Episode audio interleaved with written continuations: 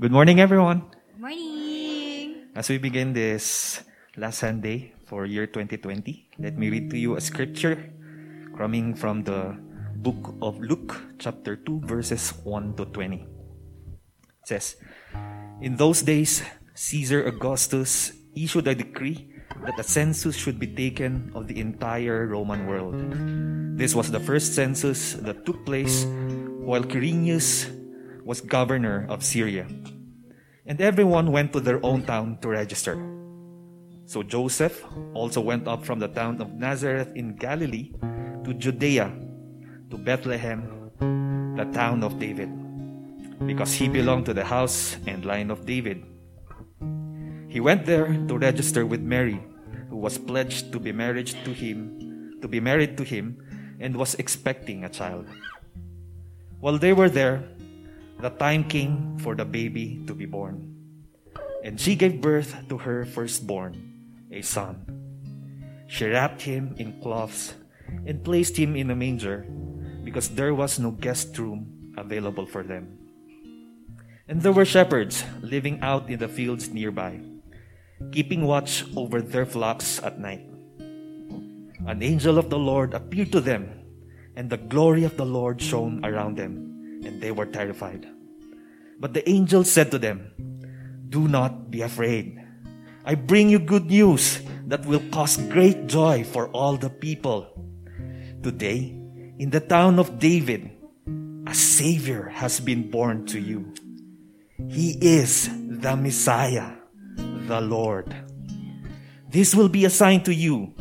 You will find a baby wrapped in cloths and lying in a manger. Suddenly, a great company of the heavenly host appeared with the angel, praising God and saying, Glory to God in the highest heaven, and on earth, peace to those on whom his favor rests. When the angels had left them and gone into heaven, the shepherds said to one another, Let's go to Bethlehem and see this thing that has happened, which the Lord has told us about. So they hurried off and found Mary and Joseph and the baby, who was lying in the manger. When they had seen him, they spread the word concerning what had been told them about this child.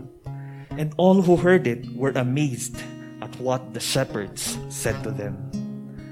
But Mary treasured up all these things and pondered them in her heart.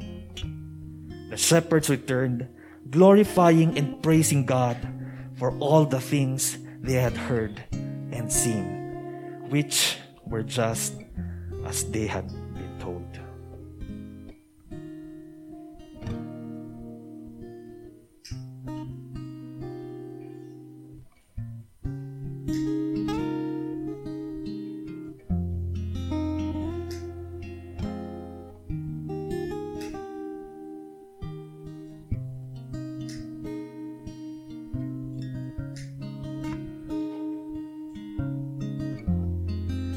This most holy day, we light all four candles in our Advent wreath, and we are reminded of the expectation, preparation, proclamation, and revelation of His coming.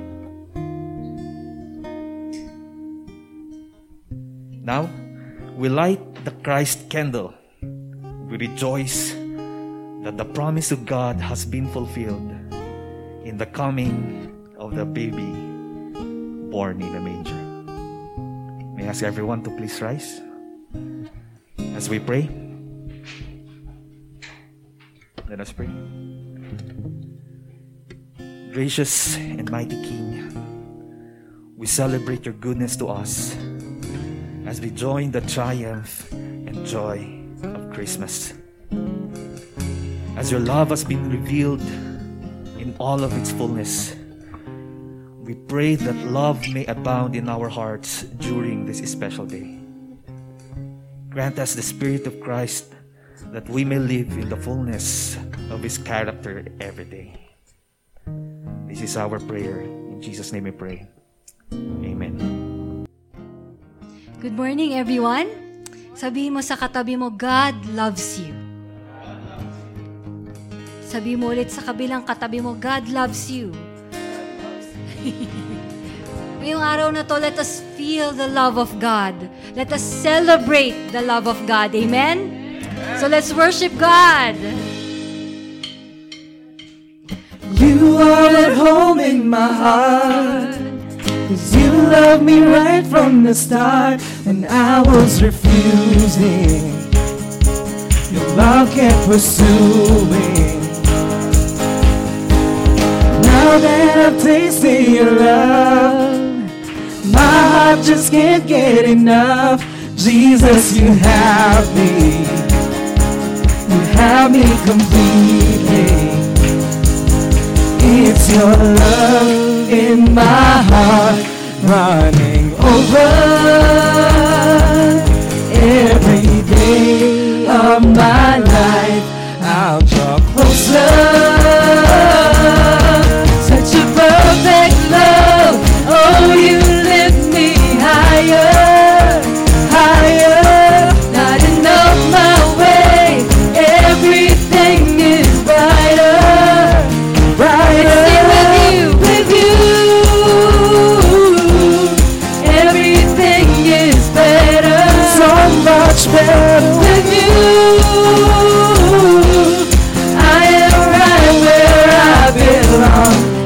perfect.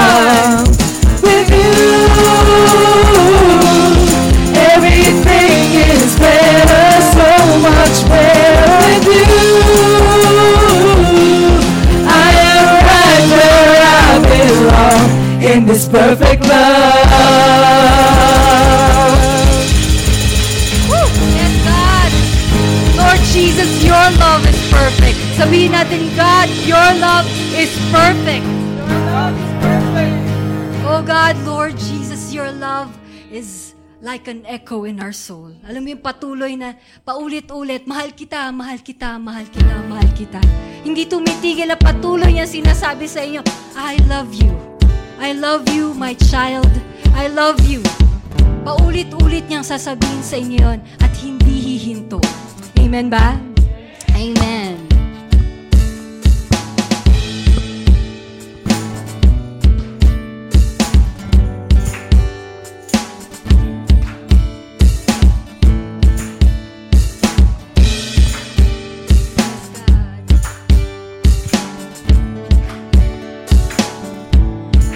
Every season, He's coming.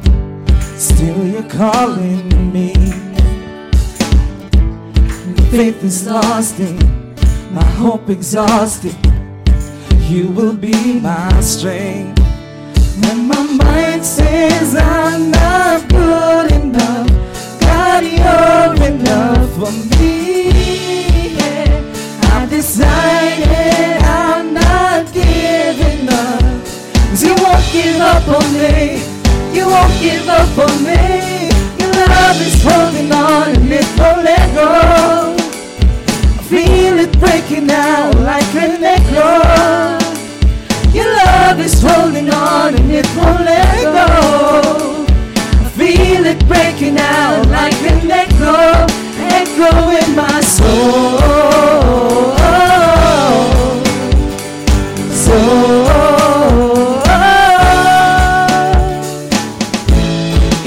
Every season, you keep repeating promises to me.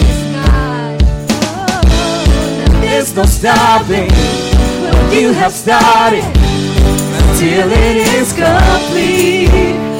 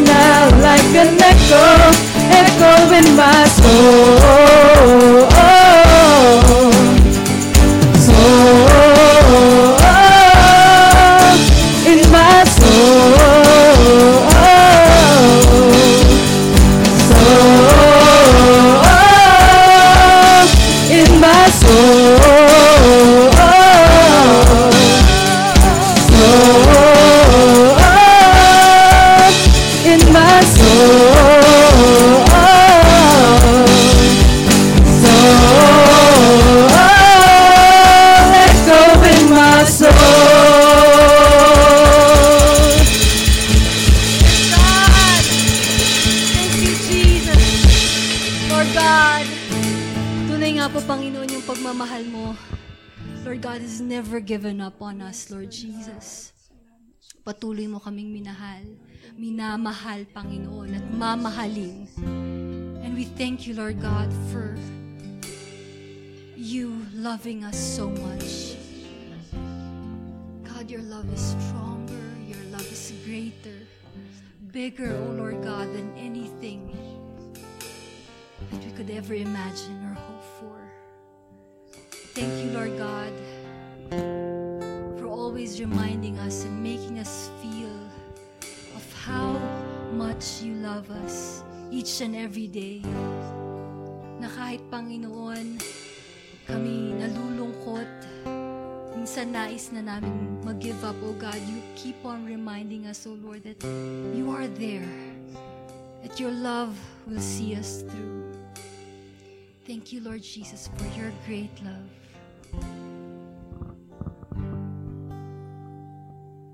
Undenied,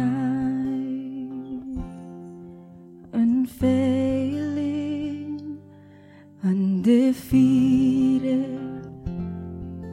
unchanging, all in all, victorious. It's the love of Jesus.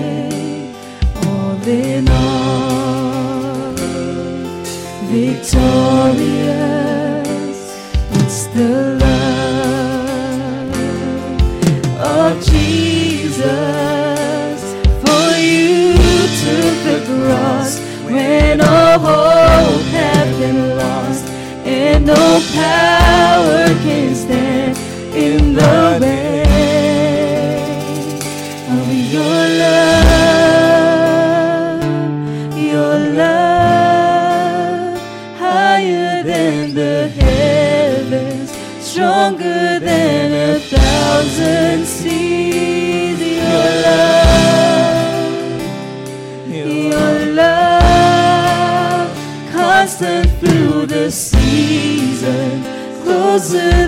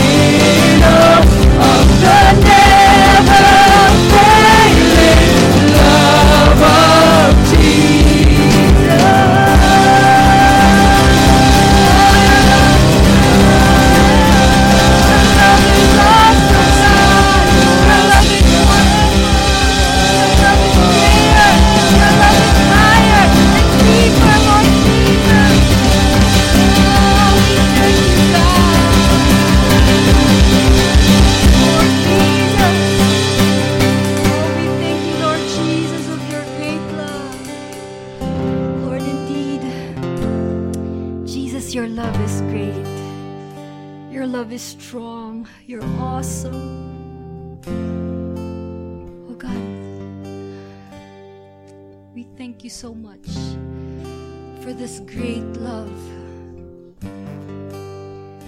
Your love that is higher than the heavens stronger than a thousand seas. Thank you, Lord God.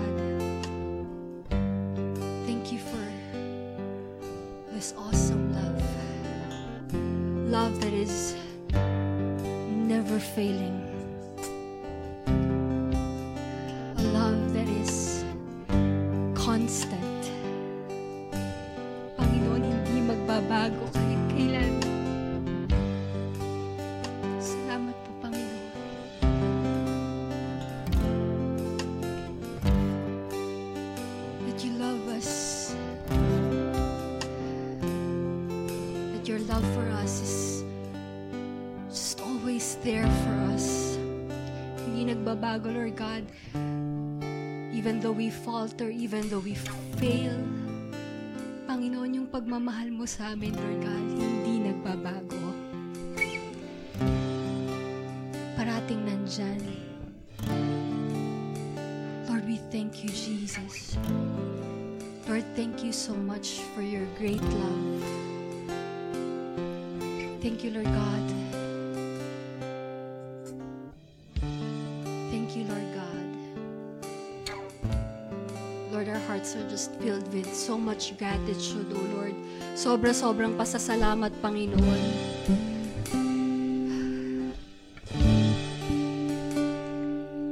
Pagpatuloy naming naalala, Lord God, everything that you have done. Lord Jesus, we are just overwhelmed. And as we look back, O Lord, at 2020 and as we celebrate the year ending and celebrating, O God, the year that is to come, we are just left in awe, O God.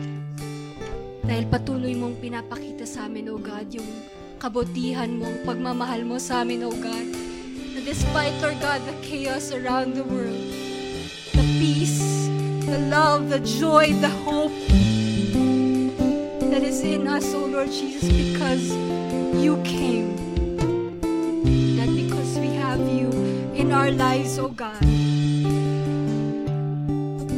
We are excited to face 2020, O Lord, knowing, O God, that you are already ahead, that you have already gone before us, O Jesus. Na alam mo na, Panginoon, kung anong mangyayari in the next days to come. And oh God, we're just so excited for the things that you will do. For the things, oh God, the greater things that is ahead of us, oh God, in the coming year. Panginoon, salamat po ng marami. Dahil alam namin, Panginoon, na mapagkakatiwalaan namin ang iyong salita, ang iyong mga promises, oh God, that you have said in your words, oh Lord Jesus, that you are with us, that you will never leave us. Oh Jesus, be with us in everything. Oh God, we thank you for your great love, oh God. We thank you, Lord Jesus. And God, today, with hearts that are thankful, hearts that are full of gratitude, oh God, we give you all the glory, all the honor, all the power and the praise, oh God, for you alone, Jesus, deserves all of it. Lord, we praise you. We give you thanks, oh Lord God. We give you honor, Lord Jesus. Thank you so much. Oh, thank you, Lord. Thank you, Lord God. Oh, we praise you, Lord Jesus. And everybody with thankful hearts, let's give the Lord a clap of praise this day.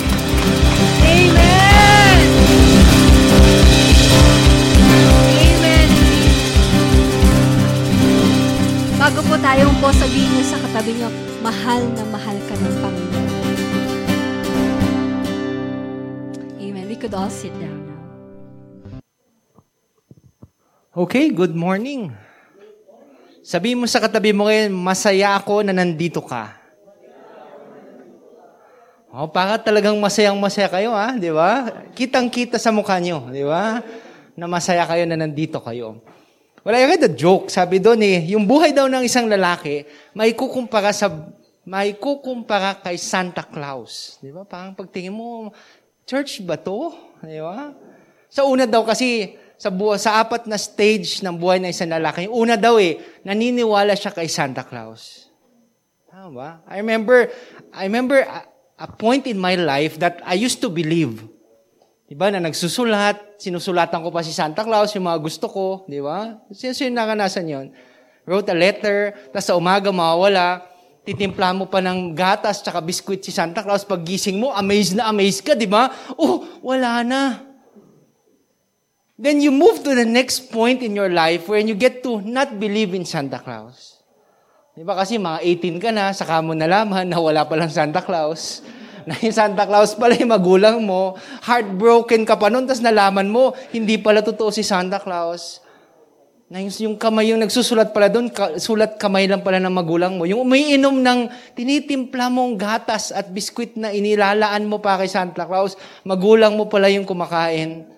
Or better yet, yung panganay mo pala na tumatawa habang tinitimpla mo, eh, ako din palang kakain yan. Then you move on to the next stage, sabi na yung ikaw na yung Santa Claus.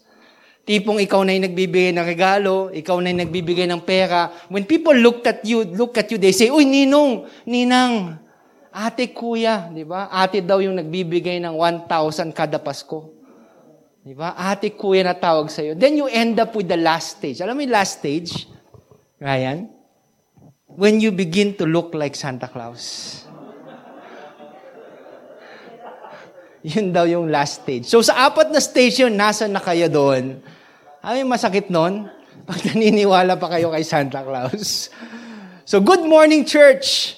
Good morning, Baguio City. Good morning, world. Good morning, Philippines. So on behalf of One Bit Christian Ministries, we pray that you not only grow deeper in understanding God's Word, but you also get to learn to apply His Word in your life today. Last Sunday ng 2020, aren't you glad that you survived 2020 with flying colors? That you are still here sitting down, able to see and read and hear God's word? Oh, that's something. Today, we finish out our series entitled Wish List, diba? we started with wish list. Diba? Unang wish list is hope. Then we transitioned to peace. Then we ended up last Sunday with joy. Today we end 2020 by opening the last gift, which is love. How about the whole Bible can be summarized in one word? Love. It's not about your love for God or your love for other people, but the Bible can be summarized by God's love for you. Um, minsan eh, gasgas na gasgas na yun. When you get to read the Bible, when you get to hear other people, laging sinasabi nila, mahal na mahal ka ng Diyos, Kuya Jomar. Janong mahal na mahal ka ng Diyos. And sometimes it becomes so repetitive, nagasgas na gasgas na, na you don't get to feel it. Naman nagiging normal na siya sa buhay na pag narinig mo, mahal ka ng Diyos. Ah, okay, alam ko yun. But do you really get to feel God's love in your life? Today, as we end 2020, we'll end it with a bang. Bang, di ba? We end it with a bang. Reaffirming that God really loves you. I mean, you know why you're able to sit here today? You're able to survive 2020. Ano, pag tinignan ko yung 2020, talagang magulo eh. Sobra. People dying, people hurting, pandemic, nawawalan ng trabaho. Pag tingnan mo, pag iuwi mo yung dami ng problema sa dami ng blessing, parang pwede mong sabihin na mas marami atang problema, pastor eh. But you're still sitting, you're still breathing. You're still alive. And that's that's good proof to say that God loves you. Mahal na mahal kayo ng Panginoon. If you don't, and if you, today, if you don't take home that message and you don't absorb it by heart, sayang. Then 2021 would be the same year for you, pang 2020. Won't make any difference. Kamu kahit dumating na yung sakuna after sakuna, bagyo after bagyo, just holding on to the truth that God loves you spells a lot of difference in your life today. So today we finish our series and today's message is entitled na-delay. Yan. It's entitled The Best Gift Ever. How about looking at your Christmas wish list, tapos di ba tapos na yung Pasko, di ba pag tingnan mo yung mga regalo na tanggap nyo, did you ever receive the best gift ever? Nag-receive nyo ba yung talagang number one sa wish list nyo na talagang inaasam nyo o pinakahihintay nyo? O nakaka-disappoint naman? Every year, ganito na lang, di ko nakukuha yung gusto ko. But today, we get to open up the best gift ever. Isang bagay na hindi mananakaw na ibang tao sa inyo. Isang bagay na pag natanggap mo eh, you would find contentment in your hearts. Isang bagay that would last forever. Today we get to open the gift of love. Sabi sa katabi mo, love. Today's passage will be taken from 1 John chapter 4, verses 7 to 12. Ayan. So today, before we get to start, diba, I hope you have your Bibles ready today. And diba, gaya ng, gaya ng always, aside from your Bibles, I hope you have your three-piece ready today. Your, ano yung una? Panulat. Ano yung pangalawa? Papel. Ano yung pangapat? And puso. But today, no hugot today. No punchline about papel, about panulat, or about puso for today. But rather for today, siguro for the past year, we've been highlighting those three things. Na dapat may panulat kayo, dapat may papel kayo, dapat hinahihanda nyo yung puso ninyo. But for the year to come, allow us to highlight your Bibles today. Nasabi, tapos na yung tatlong P. Ngayon, i-highlight naman natin yung Biblia na dapat daladala nyo araw-araw. Yung Biblia na dapat manual nyo araw-araw ngayon. So today, allow me to live with you in order for you to remember your Bibles, in, in order for you to remember to bring your Bibles every Sunday, whether it be electronic or physical, sabi na, we'll start our Bible hugot number one. You would try to guess the verse. I would tell you a line, then you would try to guess the verse using hugot. Minsan sabi nila, ang pagmamahal daw ng Diyos parang salamin.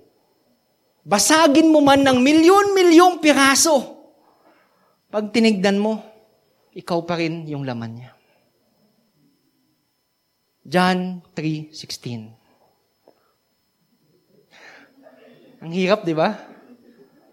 Minsan, o kadalasan tayo part-time kristyano. Pero pagdating sa pagmamahal ng Diyos, lagi siyang full-time. John 3.16 So today, may I invite everybody who, can, who is able to read and stand up to please stand up as we honor in reading the Word of God today. 1 John 4, 7 to 12. Beloved, let us love one another, for love is from God. And everyone who loves has been born of God and knows God. The one who does not love, know God, because God is love. By this, the love of God was revealed in us, that God has sent His only Son into the world, so that we may live through Him in this love, not that we loved God, but He loved us and sent His Son to be propitiation for our sins. Beloved, if God so loved us, we also ought to love one another. No one has ever seen God. If we love one another, God remains in us, and His love is perfected in us. Blessed be the reading of His word. Let us pray. Heavenly Father, today, as we look at 2020 and reflect on your word for us today, truly the grass withers, the flowers fade, but the word of God endures forever. Father, as we get to see the standard of love, that you are love and that love came from you. Father, may we reflect and internalize your words. May your words become our backbone in life. May your words come alive in our life.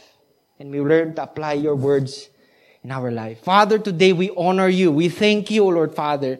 In Jesus' name we pray. Amen and amen. You may be seated. Mean, what a day. Di ba? What a day.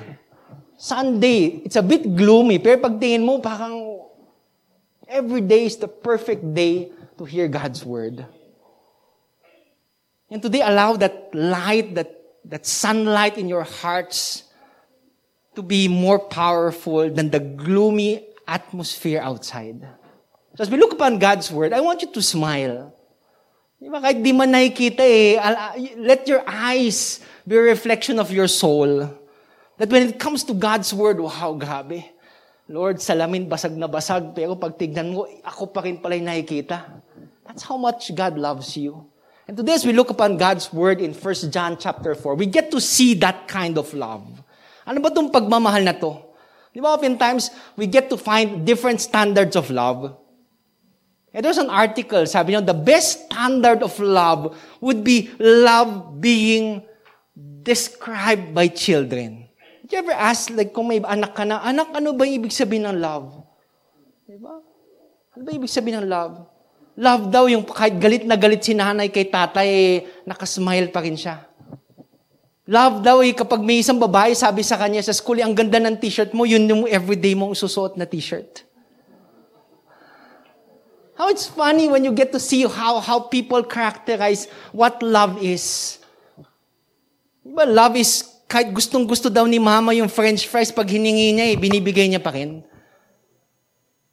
Love daw yung kapag, pagdating sa magkakapatid, dapat hating pantay di ba? Pantay daw dapat pag hinati mo yung cake, pag hinati mo lahat, dapat pantay. Pero pag tinanong mo si mama, mama gusto mo o akin na lang? Sabi ni mama, sa'yo na lang. Oh, those are different definitions of love that when you get to see it, oh nga no, napaka-simple pero mas malalim kaysa pag tinanong mo yung matatanda. Ano ba yung pagmamahal? Ah, love is blind. Love is sweeter the second time around. But what truly is love? As we get to see the Bible as our basis for love today, we get to see what the Apostle John wrote about love. You see, 1 John chapter 4, before we get to tackle about verse 7 to verse 12, this letter was addressed to Christians. This letter was addressed to believers in Christ. So this, this letter wasn't addressed to just common people or to any ordinary people. This were, this letter was addressed to people just like you and me who believe in Jesus Christ. So when the Apostle Paul said to these people, beloved, sabi niya dito, beloved, o kaya yun yung kasintahan, it, it, it's, it's a, it's a, how do you call this? It's a term of endearment. Ibig sabihin, nung sabi niya, beloved, people who love God, People who love Jesus. People who I love. Yun yung gusto niya sabihin sa term na beloved. Umpisa pa lang eh. He wanted to establish that He loved them and that God loved them and that they are lovers of God. So umpisa pa lang, you would get to see. The NIV said, Dear friends. Kaya mas gusto ko yung NASB version when he said, Beloved. Umpisa pa lang, wow, ramdam mo na pag love letter to, in love ka na eh. Beloved, let us love one another for love is from God.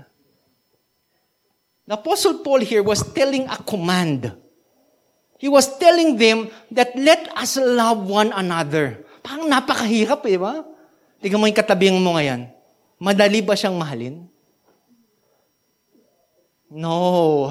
Di ba? Pang hirap, Pastor. Pass na lang. But you see, the Apostle Paul, we're addressing Christians. Kaya para sa kanya, dapat hindi na mahirap sa inyo. Because if you love God, then it is easier for you to love other people. That's what the Apostle Paul wanted to remind them of the command. Ito paalala lang, sabi niya eh. It is a command, pero pinapaalala ko sa inyo that you should love one another. Bakit? Because love is from God. May establish kung saan ba nagmumula yung pag-ibig. Yung pag-ibig ba, nagmula nung una mong tinigdan yung isang babae, tapos tumibok yung puso mo, yun yung first time kong na-in love. But the Apostle John here was telling that love, first of all, came from God. That, because, that you are able to feel love today because of that love that God first has shown to each and every one of us today. And everyone who loves has been born of God and knows God. You know, it's easier to love others when you have that relationship with God. It's hard to love others pag alam mo eh, ikaw mismo sablay ka kay Lord eh. Today, that basis of love for others, it is, is, is on the basis of your relationship with God. As we end 2020 today, kumusta na kayo ni Lord? Can you say with all your heart, I love God? I love God more than my career. I love God more than money. I love God more than anything in this world. Can you shout it to the whole world today that truly you love God? Mo, last night when I was looking at the year, January, okay, February, medyo nagla-lockdown, lockdown na March, total lockdown. Which lasted hanggang April. April nga sabi ko, ah siguro pagkatapos ng April, okay na eh, we'll resume again. Then came May. May, parang wala ng pag-asa eh. Lockdown, lockdown, we had to go out with masks. June, July, they had to require us face shields pa, nadagdagan pa. Sabi ko, wala na yata itong pag-asa. August, September, October, may medyo may ilaw, pero ang daming kailangan gawin. Then came November. When we got to meet again, it was during that time na nung nakita ko bawat isa sa inyo, sabi ko, grabe, tapat ang Diyos. Mahal na mahal tayo ng Diyos. In order for us to, to wake up still every day and still enjoy His grace and His love. A couple of, a week ago, one of my friends, his wife died. a servant of the Lord for 25 years. Then all of a sudden, his wife didn't get up. Namatay sa tulog. How reality can be that simple eh. In a split of a second, your life can just disappear. Oh, there's not a day during that time kaya every night we get to pray. Alam mo, yung prayer ko lang, Lord, gisingin mo pa ako isang beses for me to serve you. Kasi kung wala ka ng silbi kay Lord, believe me, He would say, come home. Not that I want to go home, not that I don't want to go home. Is that ang dami pang pwedeng gawin ngayon sa world. Ang dami pang hindi nakakakilala kay Jesus. Ang dami pang hindi nakakaramdam ng pagmamahal ng Lord. And it pains me. Pains me to know that many people still don't get to feel the real love of God. Apostle John was trying to say here na, if you don't love others, it is a reflection of your relationship with God. As you look back, have I shown this love to other people?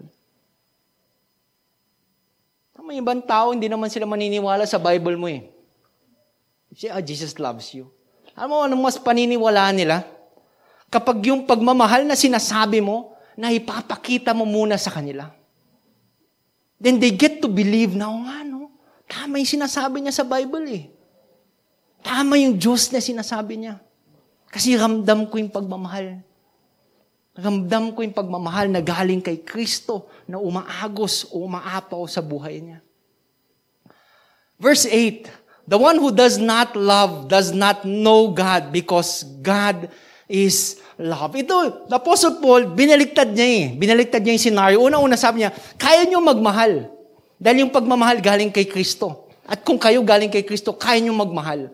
Then binaliktad bigla ni Apostle Paul, Apostle Paul, uh, Apostle John when he said, the one who does not love does not know God. How during this time, I'm reminded nung nung I, I think that was high school. Nung high school kami, we had we, we did a lot of experiments. Isang experiment na ginawa namin, di ko alam kung ginawa nyo yun, was called the acid test. Kami acid test. Now, you get certain metals, mga metal, tapos papatakan nyo ng asido. I think it was uh, nitric acid. Tama ba? It was nitric acid. Tapos they gave us uh, portions of gold and silver. Kasi yung gold daw, pag pinatak mo sa, sa, sa nitric acid, dapat walang reaction. Don't know kung tama. Yung sasama ng tingin nyo. Grabe, sabi, pag nagkamali ka, pastor, lagot ka, di ba? pag pinatakan mo ng asido, wala dapat mangyayari. And that's a test today. Parang ganun din yung pagmamahal. Pag hindi nakikita yung pagmamahal sa buhay nyo, totoo ba kayong kristyano? Can you say that you really are from God? Can you say that you really, ah, I am a Christian? And yet, love is not seen in your life today. Parang gulong-gulo kayo ah. Pastor, yung nitric acid, ang lalim sa amin, suka lang eh. Di ba? Pag pinatak mo, pag magiba yung kulay, peke yung suka. Verse 9, By this the love of God was revealed in us, that God has sent His only Son in the world so that we may live through Him. This is the standard of love. That God sending His Son on earth so that we may live through Him. How many you are willing to die for a friend? Honestly. How many you are willing to give up your life for a friend? Wala? Ako noon, kala ko mahal-mahal ko na yung mga kaibigan ko eh. And also, I had a friend who had uh, kidney failure. Na during that time, alam mo yung biro-biro namin, nasabi niya, Tito Mike, Ibibigay mo ba yung isang kidney mo sa akin? How during that time, I would have readily said yes kasi hindi naman mangyayari. Pero what if, sabi ko, what if I was the only one available? Would I be willing? Knowing na incomplete ka na at binigay mo sa isang tao, that even the procedure can be 50-50, you can die.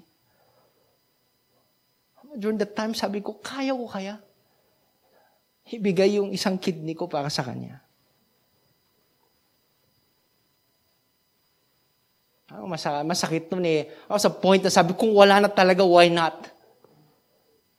Kaya compatibility, compatibility-wise, we weren't compatible.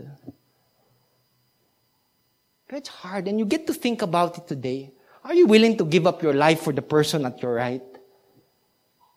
Are you willing to give up your life for the person at your left? God was willing to give up His Son for you. And sometimes it doesn't matter. Pag mo, okay, and every time we get to hear John 3.16, For God so loved the world that He gave His only begotten Son, that whosoever believes in Him will not perish, but have eternal life. Gasgas na gasgas na, pastor eh. But when you put your shoes in the shoes of God, will you be willing to give up your life for somebody you do not know? For a world na pagtignan mo, lahat nakawan, lahat mahirap, lahat problema. It's easy to give up your life for somebody you love. But to give up your life for somebody you do not know, that's something else. And God gave up His life. Jesus Christ gave up His life for each and every one of us, not when we were perfect. Hindi nung maayos yung buhay, hindi kung kung kailan ka every day, every Sunday na nagsisimba, hindi nung nagde-devotion ka. But God loved you at your worst. Nung sunod na sunod-sunod yung kasalanan na ginagawa mo, God loved you. Nung ayaw na ayaw mo mag-church, God loved you. Nung galit na galit ka sa magulang mo o sa katabi mo or to any person here today, God still loved you. By this, the love of God was revealed in us that God has sent His only Son into the world so that we may live through Him. In this love, not that we loved God, excuse me, not that we loved God, but He loved us and sent His Son to be the propitiation for our sins. See, God loves you hindi dahil mahal niyo rin si Lord. Hindi dahil mahal mo yung katabi mo. Hindi dahil everyday ka nagde-devotion. Hindi dahil nagbibigay ka ng tithes. Love originated from God. It was God who initiated. Hindi ka pa nagpapakita ng motibo. Si Lord talagang, love na love ko na yan. Love started with God. Isang deep word, sabi ko nga sa wife ko, ang hirap naman i-pronounce ito, propitiation. Parang napaka, napakahirap na maintindihin yung word na yan. But it was, Jesus Christ came to be a substitute in order for us to be at peace with God. And during this time, in order for you to be at peace, Jewish culture rather suggests that in order for you to be appeased, in order for you to be restored again, you have to make a sacrifice. Noon, pag ikaw nagkasala, nagkaroon ng kasalanan, you have to go to the temple and offer something in behalf of yourself. In order for your sins to be atoned. Yun yung isipin ng propitiation, kapalit. Sabihin, pag ikaw nagkasala, kung nagsinungaling ka sa magulang mo, yan, sasabihin ng pare, uh, mag-offer ka ng isang kalapate. Pag ikaw nagnakaw, eh, isang kalabaw. So imagine, pag buhay pa yung temple ngayon, kung ano-anong daladala nyo ngayon, di ba? Pastor, pasensya na. Oh, pasok nyo na yung mga sampung kalabaw. But during that time, you needed something to replace the sin that you had. And that's what Jesus Christ did in order for you to be at peace with God. Ako, for the wages of sin is death. Ibig sabihin, kapalit, kapalit, kapalit. Kapalit ng kasalanan ay kamatayan. Ibig sabihin, today, all of us should be dead. But because of the finished work of Jesus Christ on the cross, we are able to sit down here today and enjoy life. Kaya sabi niya, the perfect shape of love is not a heart. Di ba? Sabi niya, sabi mo sa tabi mo, mahal ka ng Diyos. Then everybody was doing like this. Di ba? Ako, gumano din ako sa katabi po. Eh. Gumano na ginawa sa akin eh. Mahal ka ng Panginoon. Sabi ko, mahal ka din ng Panginoon. But the real shape of love is not a heart. It's a cross. So, ang hirap, di ba? Mahal ka ng Panginoon. Opa, mahal ka ng Panginoon. But the real shape is a cross. The finished work of Jesus Christ on the cross. That a person would endure pain in order for you to live today. Verse 11 towards the end. Beloved, inulit na naman niya, if God so loved us, we also ought to love one another. No one has ever seen God. If we love one another, God remains in us and His love is perfected in us. Umpisa pa lang, he said, Beloved, let us love one another. Then towards the end, he begins to say, Beloved, if God is love, or if God so loved us, we ought to love one another. Ama, you can only give something that you have. Hindi mo pwedeng ipamahagi isang bagay na wala naman sa iyo eh. Hindi ko pwedeng sabihin kay Nisin, Nisin, pahingi na isang libo, uh, pastor, ah, 100 pwede. The same love that God has shown to you is the same love you will show to other people. Depende na lang yun eh. Kung gaano yung, gaano mo ibubuk, gaano mo bubuksan yung puso mo para sa pagmamahal ng Diyos sa buhay mo. Sometimes we get to limit God. Lord, gusto ko ito lang kasi palagi na lang ako nasasaktan ng ibang tao eh. But you want yourself to love other people. Allow God's love to overflow in your life. Hayaan mo siyang, ano bang tawag, tawag doon? Hayaan mo siyang umapaw sa puso mo then the more it overflows, the more you get to show it to other people. Come on, Why? Why you have to show to other people? Because it is the nearest thing people would be people would ah, it is the nearest thing people would be able to see a picture of how God looks like. I ask you today, how does God look like?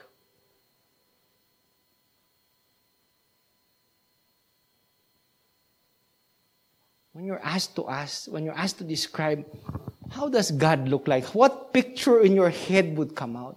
Would, be a, would, it be, would it be a picture with beard? Would it be a picture of somebody na may ilaw-ilaw? But God can be pictured as simple as somebody showing kindness to someone. You opening the door to somebody you do not know.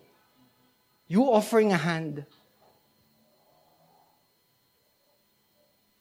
You showing love this Christmas?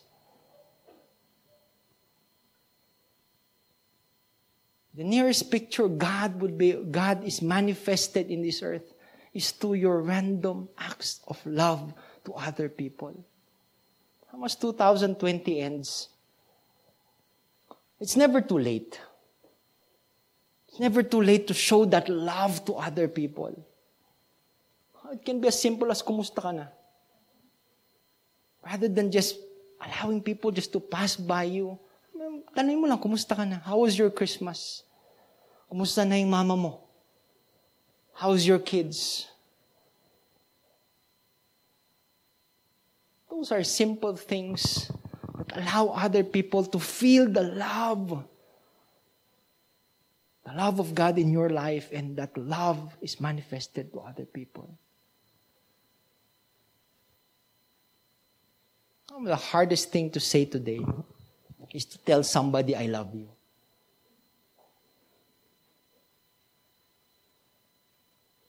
Oh, pag, tin- pag tinanong ko sa inyo ngayon eh, and people watching uh, this video cast, when was the last time you said to your parents, I love you? When was the last time you just sent a message or called them up, Time Merry Christmas? I mean, you can greet them Merry Christmas, Happy New Year, But when was the last time you said to them, Pa, Ma, I love you? Sometimes we assume, ah, di ba, alam, na, alam nilang mahal, na, alam nila na mahal ko sila. But it's different when you get to hear it from your ear. Oh, don't you ever wait till everything's too late. When their ears can't hear the love that you want to express to them when it's all too late. Sayang. Kahapon sana sinabi ko kay mama, sinabi ko kay papa na mahal ko siya. But now it's too late. Today before 2020 ends, allow the people who you value in life to really get to know for them to really know that you love them. Ilang araw na lang matatapos na yung 2020 eh. And it gives you ample time for you just to give them a call. Or better yet, to tell it to their face, face to face. Pa, ma, I love you. Or to tell it to someone special in your life. You may not know it, but I love you. Maybe, just maybe, in those simple acts of love, people can get to feel the love of God in their life today. Today, as we finish 2020, and get to reflect on our title, The Best, ay, the best gift ever. Diba? When you get to think about it, di ba? Ano ba yung mga characteristic para masabi mo na ito yung best gift ever? Dapat shining yung balot niya. Di ba? Pagkahawak mo, dapat medyo mabigat. Dapat andun pa yung price tag niya. Diba? Yung barcode, pag binili nila, dapat di nila tatanggalin. What would you consider today the best gift ever? Looking at our passage of scripture today, and when you get to think of it, bakit nga ba ito yung best gift ever? Pastor, kahit sinabi mo to that God is love, love came from God, that we ought to show our love to other people, I don't get it why it is the best gift ever. Mas gusto ko pa rin ng house and lot, two-way ticket pauwi, one million pesos. Why is love the best gift ever? First, wow. Because it is unique and personal. God's love for you is unique and it is personal. When you get to when you get to receive gifts today, 'di ba? Marami doon eh gusto nila i-personalize yung gift mo. Like it's a mug, tas nakasulat doon yung pangalan mo, Mike. Di ba? Pagdating sa bahay, palit-palit din naman, di ba? Wala ka lang pakialam kung anong sinong gumamit. You like everything being personalized. And some of the simple gifts, kahit napaka-simple, when you get to see your name, you get to feel special. Di ba sa isang Christmas tree, when you get to celebrate Christmas, andun na lahat ng regalo, anong una mong hanapin? You would get to always find your name. Ba wala kang pakialam kung, kung, kung, kung yung pinakamalaking regalo hindi nakapangalan sa'yo, basta't meron kang nakapangalan doon. When you get to see Jocelyn, you get to feel special. Kahit tag lang siya. Wala na yung gift. and one of the most special gift that was given to you is the gift of love. It's something unique, like no other. When you get to really feel God's love, walang, walang kwenta yung first love mo, first kiss mo. God's love would always be the top of your list. Kasi yun yung love na, kumbaga, kung sa buhay, dapat yun yung may forever. Yung pagmamahal ni Lord, yun yung forever. And it's something personal. Christ died for you. Christ died for me. When Jesus was hanging on the cross, I'd like to believe that He was thinking of you. He was God. Sino ba nakikita ang Diyos nagpapako? Isipin, anytime He can just snap His finger, tas wala na, mawawala yung earth. He can just snap a finger and just be down. Oh, kita niyo, buhay pa ako. But God endured the pain. God endured the shame for you in order for you to live a life today. And that's something personal. It's something unique. A gift that comes from above. A love that comes from above. Lahat ng regalo na tanggap nyo ngayon, makamundo eh. It's something people can buy. It's something that people can also have. But this is a gift that came from above. It's a gift that came from God. It's a love that came from God. So today, what makes this gift special? It's because it is unique and it is personal. That love of God has a name on it. Nakasulat dyan, Mona. He said, Jingle, Michael, EJ. He has our names on it. And it's something you can say, this is mine. It's, it's for me. A quote went on to say, Brennan Manning, in human beings, love is a quality, a high priced virtue. In God, love is His identity. God is love. You want a standard of love? It's God. Alam mo, bakit kayang mahalin ni Lord kahit sino ka man? Kahit hindi ka kamahal-mahal. Di ba? Kumbaga, kahit tignan mo sa sarili mo sa salamin eh, ano bang pwedeng mahalin sa akin? 40 na ako, wala pa akong jowa. Kung iba nga, hindi ako kayang mahalin eh. Si Lord pa kaya, kaya niya kaya mahalin. But God can love you because it is who He is. Yung buong pagkatao niya screams love. It's something because it is who He really is. So today, what do we do with this love? John 3.16 went on to say, For God so loved the world that He gave. He gave His one and only Son, that whosoever believes in Him shall not perish but have eternal life.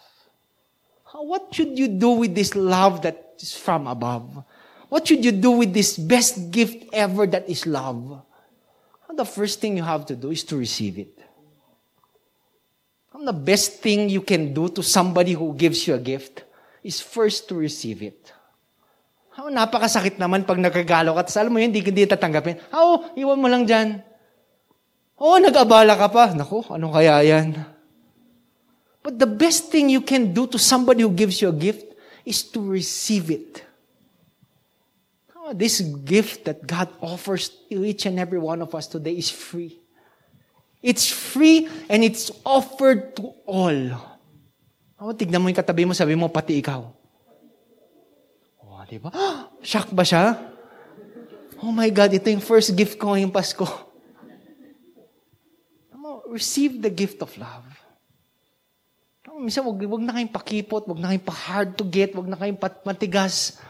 Receiving the gift of love, you, would, you wouldn't lose anything.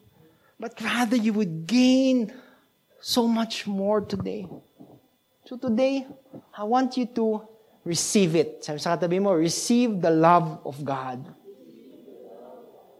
The second thing I like you to live today regarding to regarding the best gift ever. I mean, the best gift ever is not only unique and personal, but it is also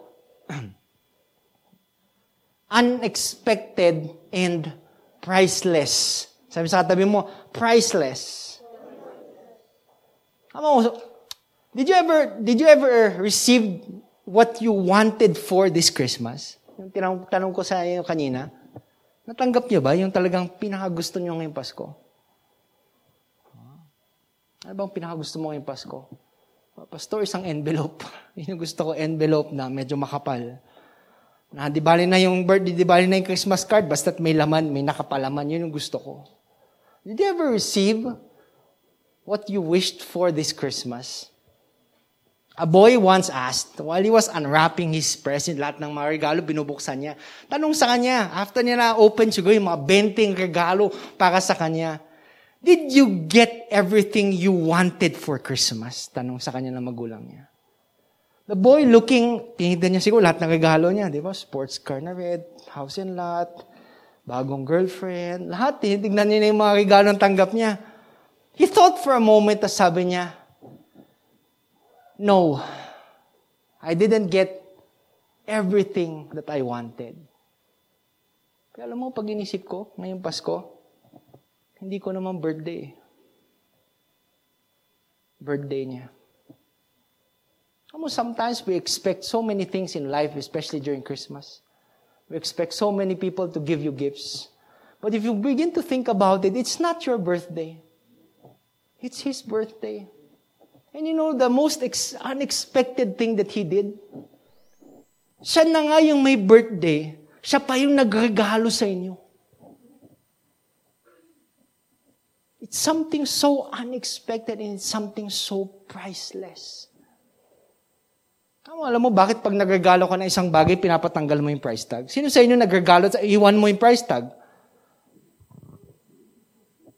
Regardless of the cost, may it be 10,000, 20,000, it will never be priceless.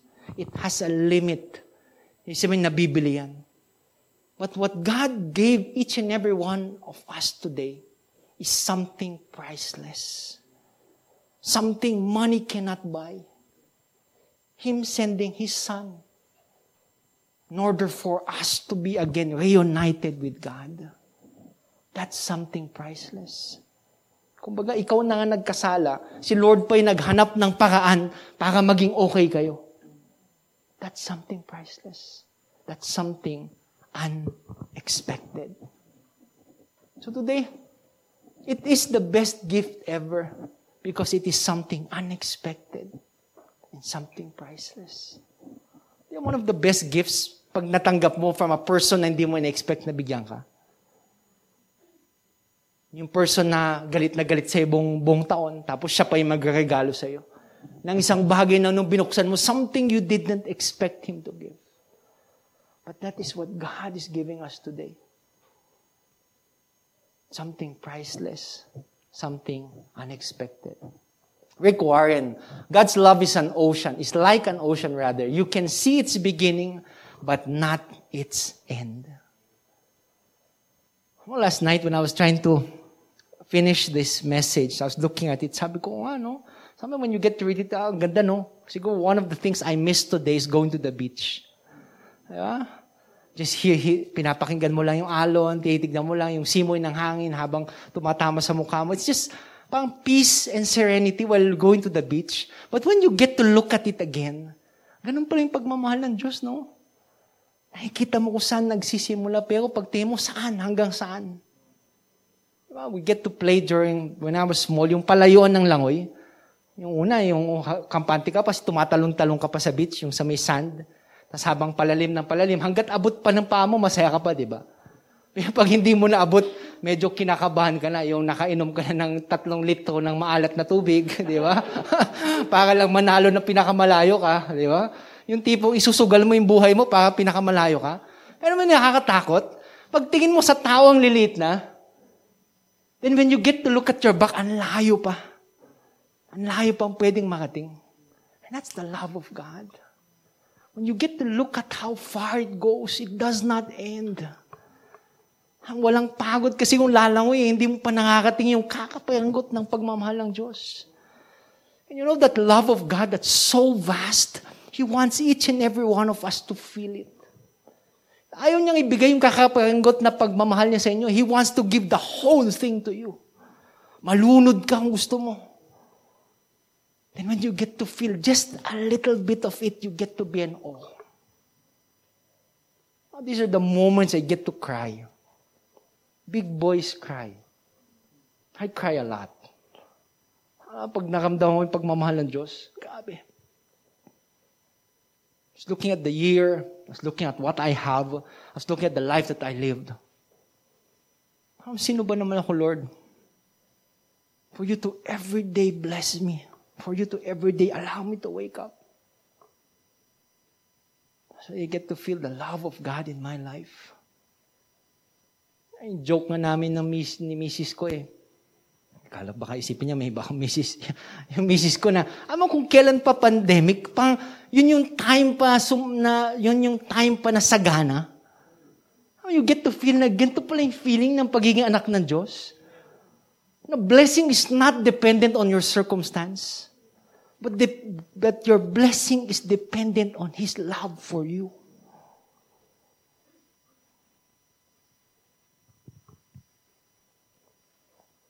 So again, what do we do with this love? This love that is as wide as an ocean. The psalmist went on to say, How precious is your unfailing love, O God. People take refuge in the shadow of your wings.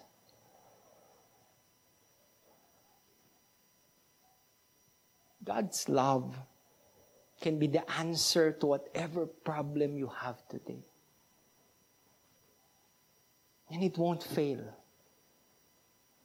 It is tried and tested.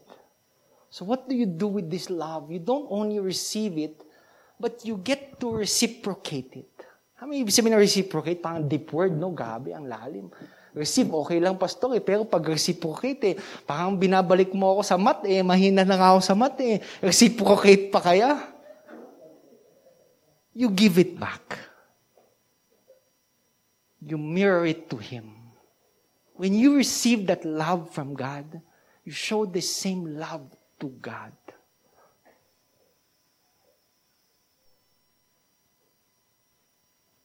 It says in our passage of Scripture, we can love not because we first love, but because God loved us first. So God was telling, this is the standard of how you are to love. Sabi nga sa John, John 15, 13 yata. John 15, 13. No greater love is this than, is this than, than one laying up his life for his friend. God gave the standard. Today, let us show the same love to God, the same dedication, the same commitment to love. Lastly, the best gift ever is not only unique and personal, it's not only unexpected and priceless, but lastly, it is also useful and perfect. One of the best gifts that you would receive, whether this Christmas or during your birthday or any time during the year, year are gifts that you can use every day in your life. Bakit pa magbibigay sa inyo ng regalo na hindi mo naman magagamit, di ba?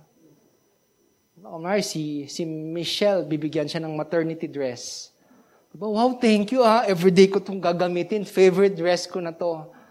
Why give something, why give something you know that he or she won't use for the longest time? See, the best gifts ever are something useful and are something perfect. When you get to see it, wow, it's something I really wanted. It's something that you really needed. That's what being useful and perfect means today.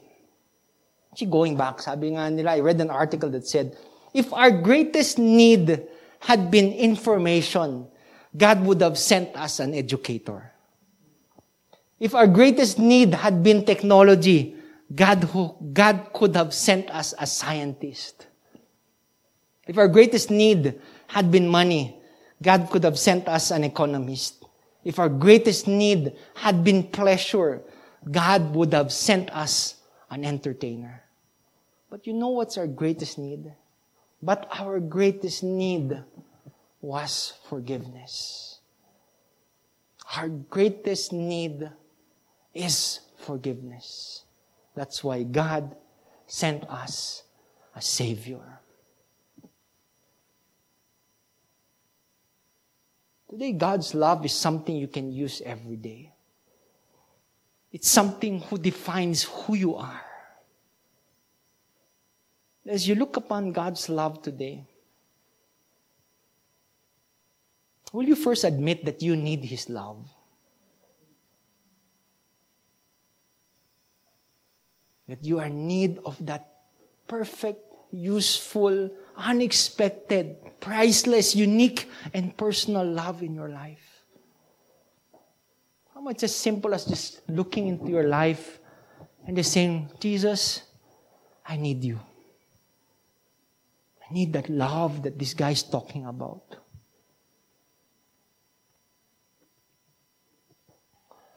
Ah. Timothy Keller said, ah, sorry. God sees us as we are, loves us as we are, accepts us as we are, but by His grace, He does not leave us as we are. You know, there's one thing that the love of God does for each and every one of us. It transforms us. It changes us. I am who I am today because of the love of God. Last Sunday, when Ray was the one preaching, I came in my normal outfit. I mean, normal outfit that people got to notice. Sabi niya, ay ngayon lang namin pa alam, pastor, na nakahikaw ka. I wore earrings last Sunday. Kung di nyo napansin, nakahikaw ako nung Sunday. Siyempre ngayon, naka-televise eh. Naka, makikita ng bomba. I wore, I wore my earrings last Sunday. How there's one person who said, Oh, Pastor, nakita ka nakahikaw, na-intriga tuloy ako. Ano bang buhay meron ka noon? It was just a couple of days ago while we were walking at, at Porta Vago with my wife. Nakita ko may nagbebenta kasi ng hikaw. Sabi ko, sabi ko, bili, bilhan mo nga ako. O bibili ako. Sabi ko, kasi 50 pesos. I wanted to see kung may butas pa. I mean, di ba, minsan pag di mo ginamit, magsasara. Pero alam ko, sabi ko, hindi yan magsasara. Nung pagka-shoot ko, oh, butas pa pala yung dalawa. Sabi ko, why not, why not I wear it on Sunday? Sunday is best. di ba? And that person, that one person said, Grabe, ano bang meron sa'yo? Bakit nakahikaw pa ka pala noon? But I am who I am today. Transformed and used and being used by God because of His love. Each and every one of you has a story. And yung story niya, alam ko mahalaga yung story niya, it's unique. But you are who you are because of the love of God in your life that the more you experience it, the more it changes you. The more you become better, the more you are molded into God's image. So lastly, 1 Corinthians 16:14, do everything in love. Very easy thing to memorize. Very easy command. Sa lahat ng gagawin mo, Lagyan mo ito ng pagmamahal. Do it with love. Not because you want other people to show na, oh, ito, ganito ginagawa ko, but do it because you love God. So lastly, you are to reflect His love. You are to receive it, you are to reciprocate it, and you are to reflect it to other people. Na pag ibang tao nakakita sa'yo, grabe yung pagmamahal ni Lord sa buhay niya. Ramdam na ramdam ko, kitang-kita ko sa kilos niya. Then people would begin to see the God that you serve. So as we end today's message, as we end 2020, do you feel the love of God? Honestly, will you begin to think about the love of God? And allow everything to revolve around it today. Max Lucado. God's presence is His presence. His greatest gift is Himself. The greatest gift ever is love. God giving up His Son for you in order for you to live and for Christ to live in you. Today, won't you enjoy that greatest gift ever.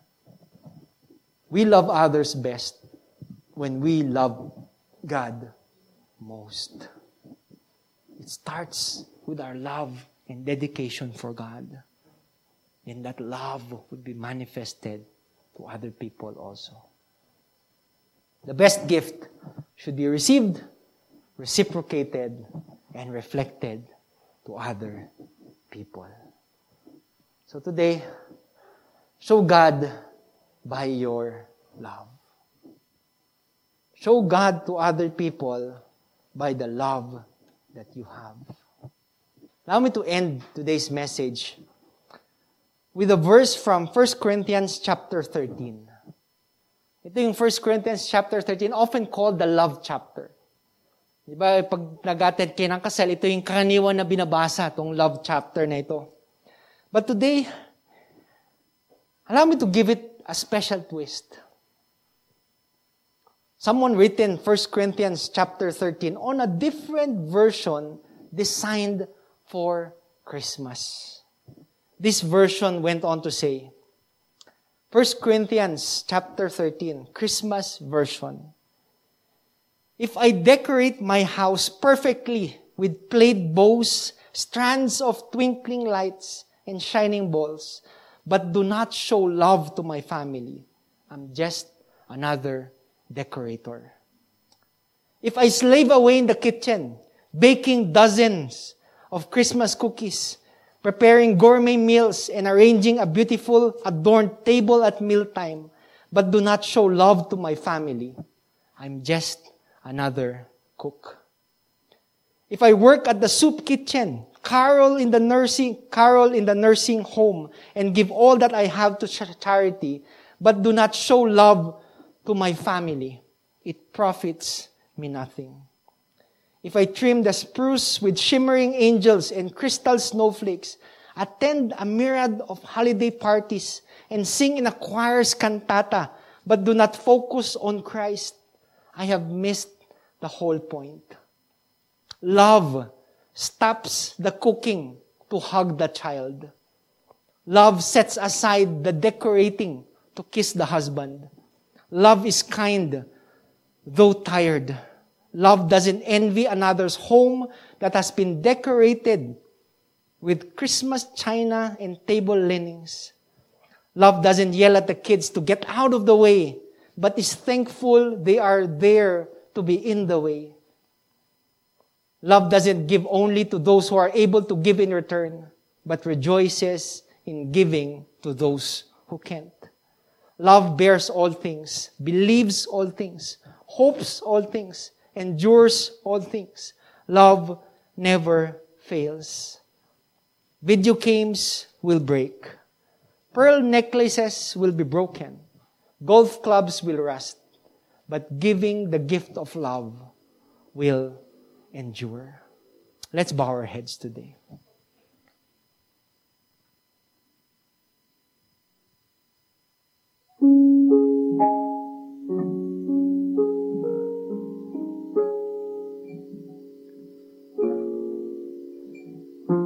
Today, love is the best gift ever. Because it is free to give and priceless to receive.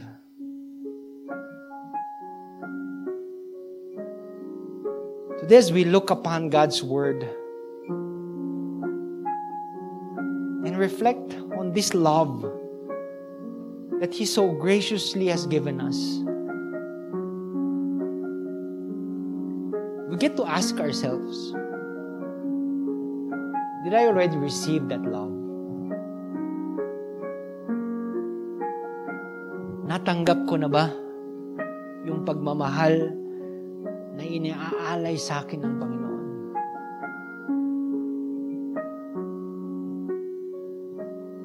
If you have already received that love, did you get to reciprocate it? Did you get to show God you love Him? Or even tell Him that you love Him?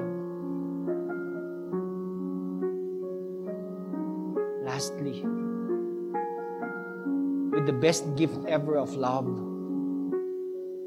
did you ever reflect it to other people today? Today, there are more and more people out there depressed, lonely, angry, who are, who are also in need of this love.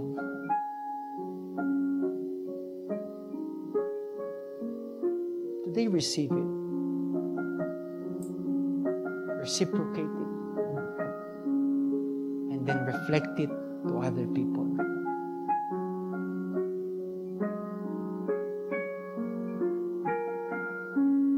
Fathers, we complete our checklist. We thank you for hope,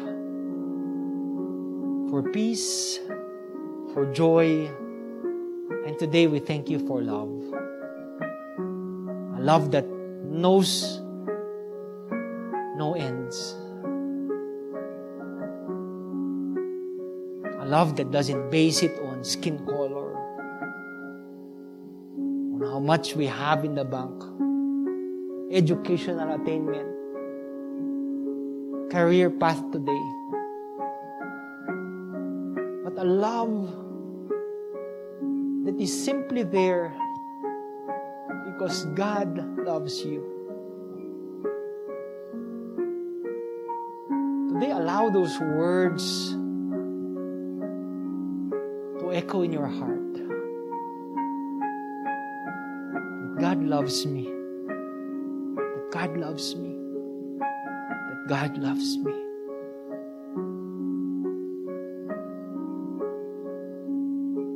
Father, today, as we end 2020. Salamat sa pagmamahal.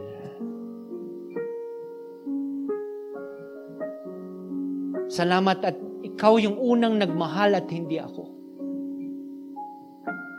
Salamat na yung basehan ng pagmamahal ay yung pagmamahal mo sa akin at hindi yung pagmamahal ko sa iba.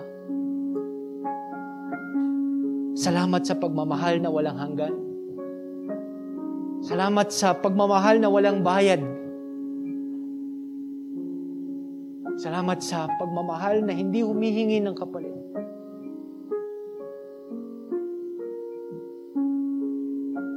Panginoon, we thank you for the love that you have for us. That you were willing to go the extra, extra mile order for us to be restored again with you.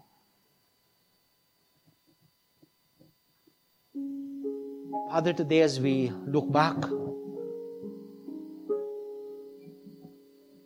we humbly come before you today, saying sorry for the times we did not believe in that love.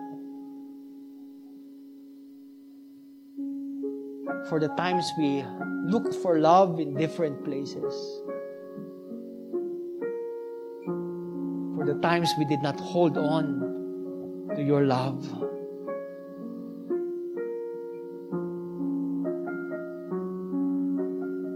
Father, we thank you that for 52 weeks, for 365 days, every minute, every second, every hour, you have loved us. You have so much loved us. Today, Father, we receive that love. We receive that love from above. Allow our hearts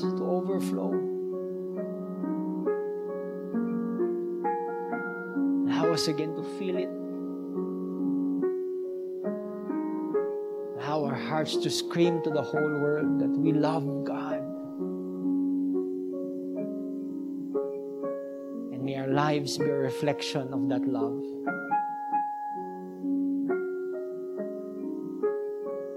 Father, we thank you. We honor you today, O Lord Father. Thank you for the reminder, the rebuke, if it may be, the encouragement. Father, truly you are love, and that we love you. Today, before we end this prayer, I want you to whisper it to your heart. And as you receive God's love, I want you to declare it with all your heart that you love Him, you love God. Mahal na mahal niyo yung Panginoon. Father, today, we love you. We honor you and we give you thanks. In Jesus' name we pray. Amen and amen. Why don't we give the Lord the loudest clap offer that we can do?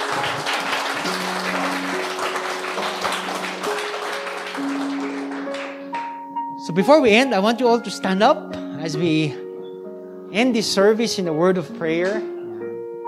Before we end, yan, let's declare it for the last time for 2020. Kanang kamay sa ating mga puso. I want you to declare it with all your hearts. And I am blessed. I am favored. I am loved.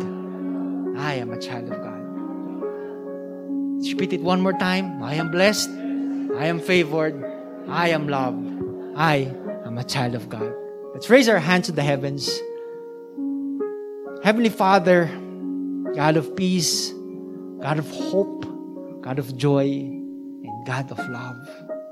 We honor you today for what you have done in our lives and what you are about to do in the coming year. Father, today we love you we thank you for that love.